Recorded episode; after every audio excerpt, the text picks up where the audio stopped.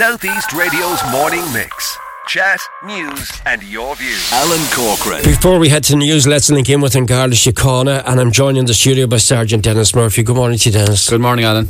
Dennis, we have some serious news that you want to get out there. Once again, there's a missing person and you've got some information you'd like to share with us straight away. That's right. We're making a public appeal for Sean Carr. He's been missing since Sunday night, Monday morning, and ourselves and his family are really, really concerned for Sean. He hasn't made any contact since then, and it's completely out of character for him to cut contact with his family. We're asking anyone who may have heard from Sean or who may have any information that might assist our inquiries to give us a ring at Wexford Garda Station. Again, just it might help us to locate Sean and to make sure he's safe and well.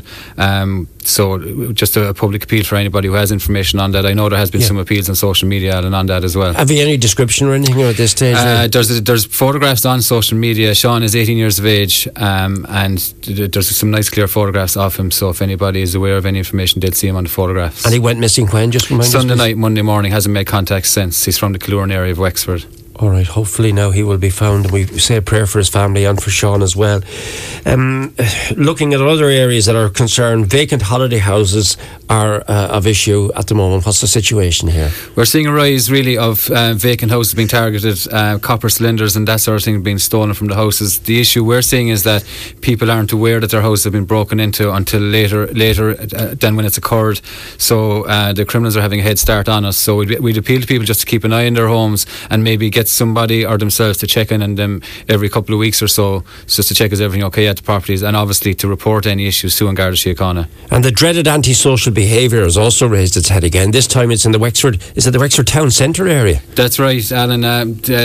In Wexford we're dealing with this with local business representatives. There's issues been identified with really youths behaving in antisocial behaviour down around the town, congregating together. It's not really criminal matters, Alan. It's maybe possibly some public order offences, but we'd rather deal with the matter through awareness and information with parents and with the children themselves, just to advise them what the effect their behaviour is having on people, and it's discommoding people down the town from enjoying the lovely town centre that is in Wexford town.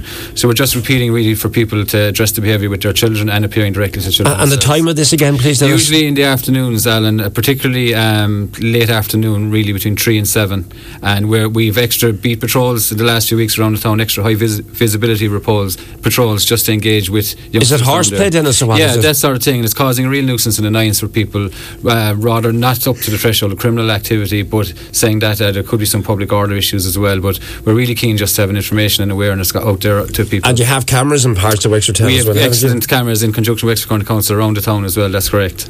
And of course, if you get a conviction for something like this, it kind of stays in your... You don't want something like this at a young age, do you? Absolutely, yeah. Particularly, it's just needless. It's needless for any young people to be involved in a Garda Síochána for such matters, really, Alan. Now, there's been major developments in Rosslare Europort. We heard of the €1.3 million drugs finding, which is great news, but again highlights how cocaine is rampant at the moment. You want to refer to the anti-crime operation in Rosslare Europort. Is this what we're talking about here on June the 13th?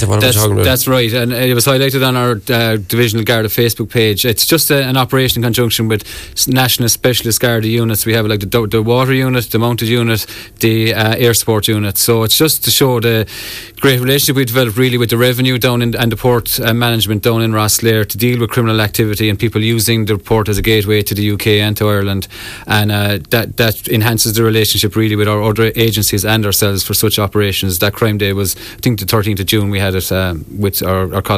I suppose it's one of the cases that's been raised. Someone mentioned it to me. Now that our port is so busy at the moment, you have to be even more vigilant, don't you? There's so many routes and so many ships coming in and out. It's wonderful to see from a business perspective.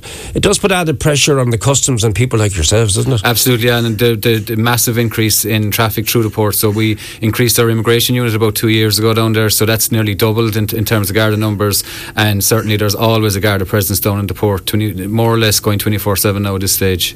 Finally, Dennis, let's finish as we started with that call out for the young man who's missing, 18 years of age, from the Killurin area. Please God he will be found. Please God he's well. So do you want to just get that message out again?